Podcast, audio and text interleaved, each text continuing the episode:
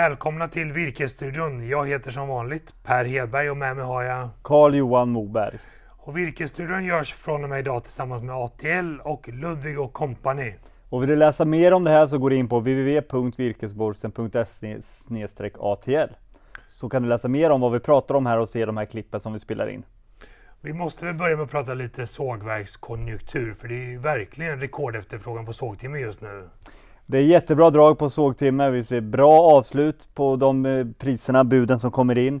Vi ser ju också när vi pratar liksom med byggvaruhandeln att där är en väldigt hög efterfrågan och det vet vi sedan tidigare att det är ju även det utomlands. Men det drivs både av exportmarknaden men också inhemsk konsumtion. Och vi åkte förbi ett sågverk igår, där såg vi, det lastar man direkt från bilen rakt in på bordet, rakt in i sågverket. Så att det finns inga tider för mellanlagring här utan nu kör vi på full fart i sågverken som det verkar. Nej men det är det ju och samtidigt så ser vi ju nu vi går inför sommaren där man stänger ner kanske inför semesterperioden då, alltså de flesta sågverk har ju en där de stänger ner. Så man vill ju se till att såga upp så mycket som möjligt nu och än så länge har vi väl inte hört hur man tänker hantera den goda efterfrågan och eh, med semester och sådana saker. Men det skulle inte förvåna mig att man kör på extra i sommar.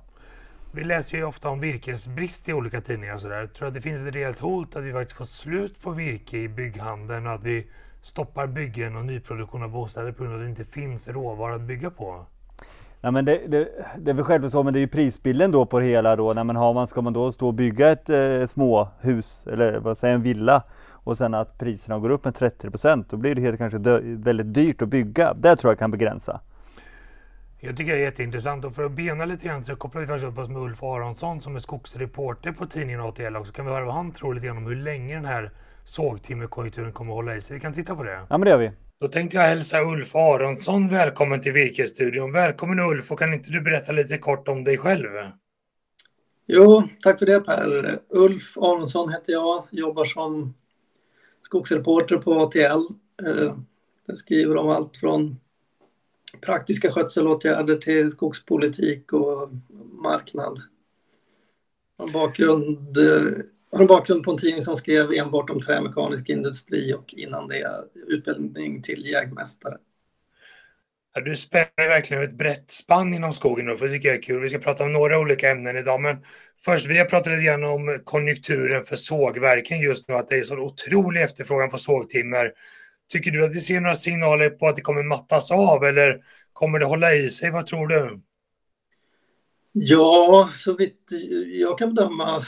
Jag pratade häromdagen med eh, Christian Nilsen på Skogsindustrierna, deras eh, trävaruanalytiker. Och eh, han såg det snarast tvärtom. Han kunde inte hitta något som kunde bryta den här högkonjunkturen för sågat i närtid. Och det är ju jätteintressant för vi har kunnat läsa i ATL både om att Setra drar igång sin USA-export nu och att det är sån otrolig efterfrågan på sågtimmer så att priserna går upp och att det börjar till och med de som använder sågade trävaror som insatsråvara i sina produkter, fönstertillverkare och vad det nu kan vara. De börjar tycka att priserna börjar skava lite väl mycket också. Så att, tror du att det finns någon pristak för timret? Ja, det där är ju en bra fråga, pristak för timret. Alltså det sågade virket, där har ju exportprisindex gått upp med var det 38 procent eller ja, närmare 40 procent. Um, och på svenska marknaden 25 procent kanske.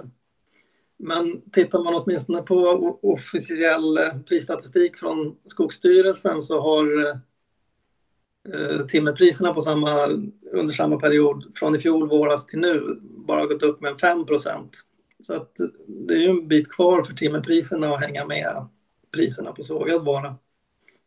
Nej men så är det och jag tycker det som vi upplever på virkesbörsen är att priserna på sågtimmer har gått upp mycket mer än bara 5 procent. Vi ska prata lite mer om det när vi kommer in och pratar fastighetsmarknad. Men vi ser åtminstone väldigt positivt på sågtimmermarknaden och när vi tittar ut i världen och kikar i den makroekonomiska statistiken så är det fortfarande en otrolig optimism, framförallt i Europa och i Sverige med rekordnivåer på inköpschefsindex, på det ekonomiska sentimentet i Europa och så vidare. Så att vi ser fram emot även en sommar och en höst med höga sågtimmerpriser tror jag.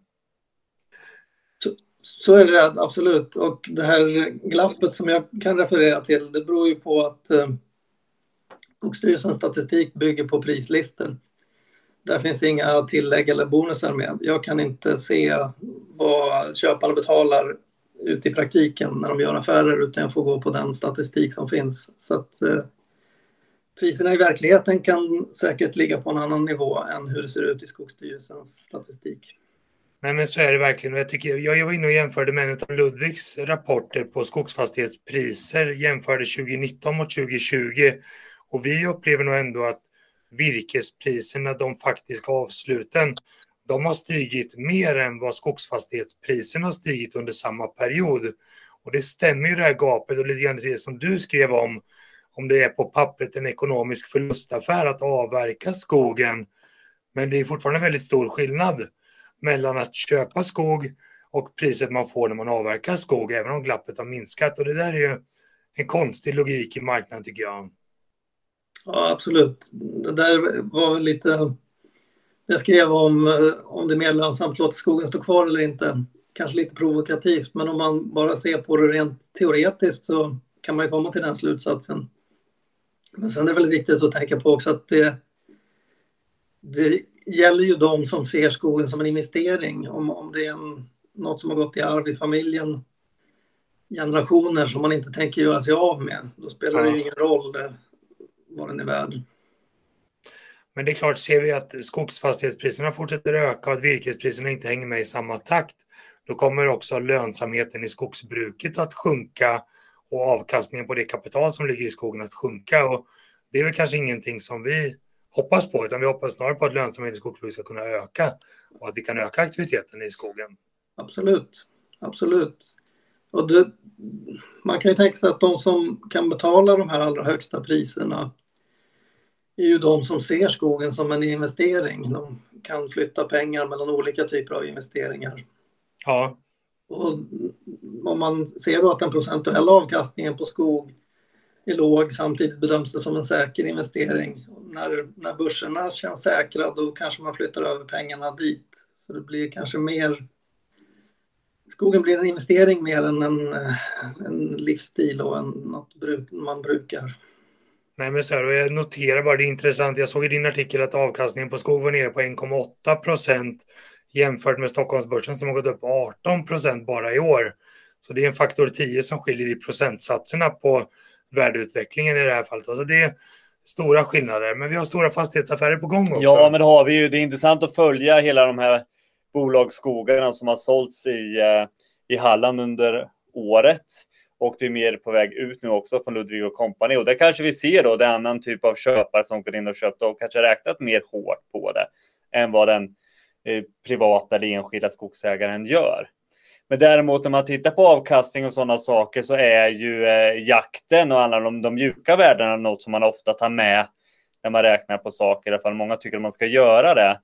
Du och Ulf har ju skrivit lite om slaktfikten, en liten övergång. Vi byter lite ämne här och går från fastighetsmarknad till, till snack och lite slaktvikter på kalvar. Kan du utveckla lite kring det? Ja, mycket av, av debatten runt älg har ju åtminstone ur mitt, mitt perspektiv handlat om skogsskador där eh, många, kanske framförallt skogsbolagen och i viss mån skogsägarföreningarna tycker att eh, viltbetningen ger för stora skador på skogen och det är en hög kostnad. Men eh, av en slump så hittade jag en väldigt omfattande undersökning från slutet på 60-talet, början på 70-talet som visade slaktvikterna på älg då i tre län. Eh, Kronoberg, Västmanland och Norrbotten. Och jämför man slaktvikten med älgkalvar idag så var det väldigt stora nedgångar, ända upp till över 30 procent. Även fertiliteten på älgarna har, har gått ner. Och det här brukar ju normalt användas som liksom hälsoindikatorer på, på älgstammen, eh, kallvikt och fertilitet. Och vad tror du att det beror på? Finns det inte mat nog till älgarna eller vad är de svältfödda för? Det, det, är ju den teori som forskarna har, att det är foderbrist. Kanske inte då enbart på att det är mycket älg, för älgstammen har ju faktiskt minskat sedan den var som störst. Men samtidigt har eh, de flesta andra klövviltstammar ökat så totalt sett har vi väldigt mycket klövvilt. Och det gör ju att det blir hård konkurrens om, om maten. Så jag tyckte det intressanta med det är att älgfrågan kanske inte bara är en, en fråga om skogsskador utan också om eh, stammens kondition. Mm.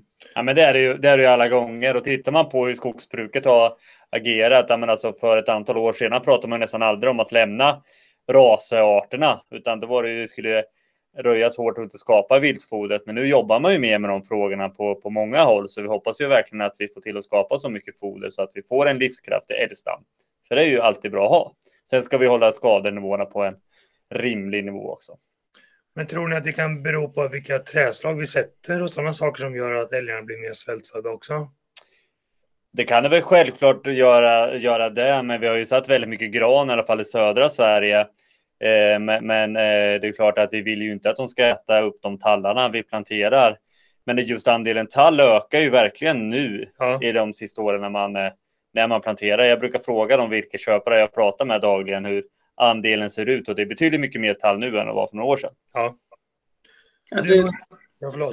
Det, jag tänkte bara instämma, det är helt riktigt det där. Det är ju två kranar man kan vrida på. Eh, vilttillgång och fodertillgång om man ska få de där två i balans.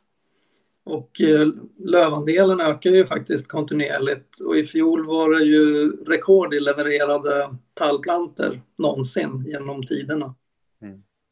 Och det är klart, får vi fortsatt granbarkborrehärjningar så kanske intresset ökar för andra trädslag också. Det vore kanske naturligt. Och det kommer vi säkert kunna läsa mer om i ATL framöver också med granbarkborre och deras härjningar i skogarna och kanske potentiella effekter av det också. Ja, vi har något litet på gång där om någon som planterar boken där uppe i Enköpingstrakten. Bland, bland annat kanske med en klimattanke i botten. Och bok, det vet vi om att det är faktiskt världens vackraste träslag, men det är ju sedan gammalt och det behöver vi inte förkovra oss i här. Så det glädjer oss att boken får sprida sig längre norrut, åtminstone i mina ögon.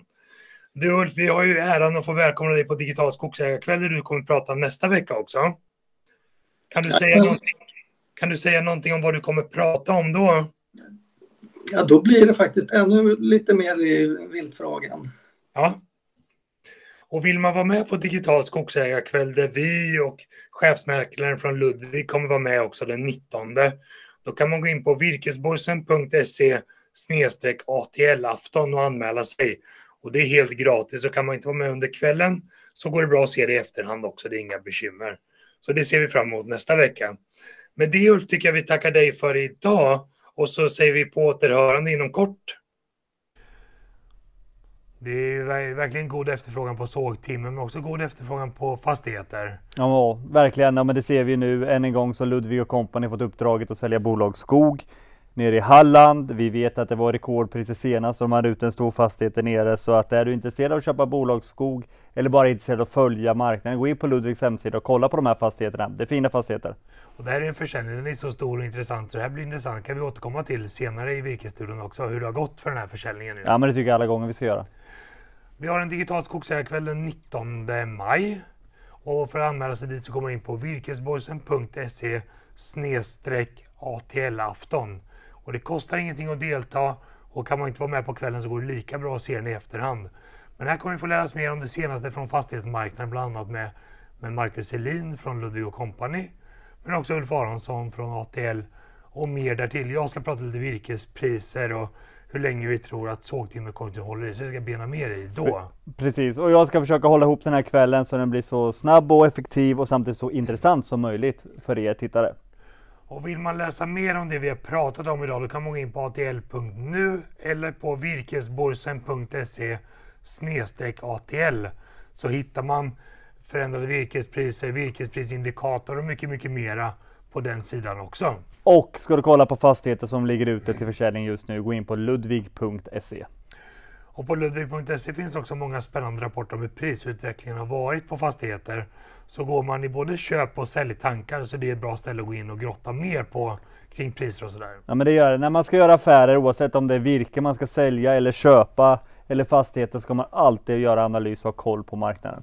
Vad ser du fram emot mest just nu då? Vi befinner oss mitten maj.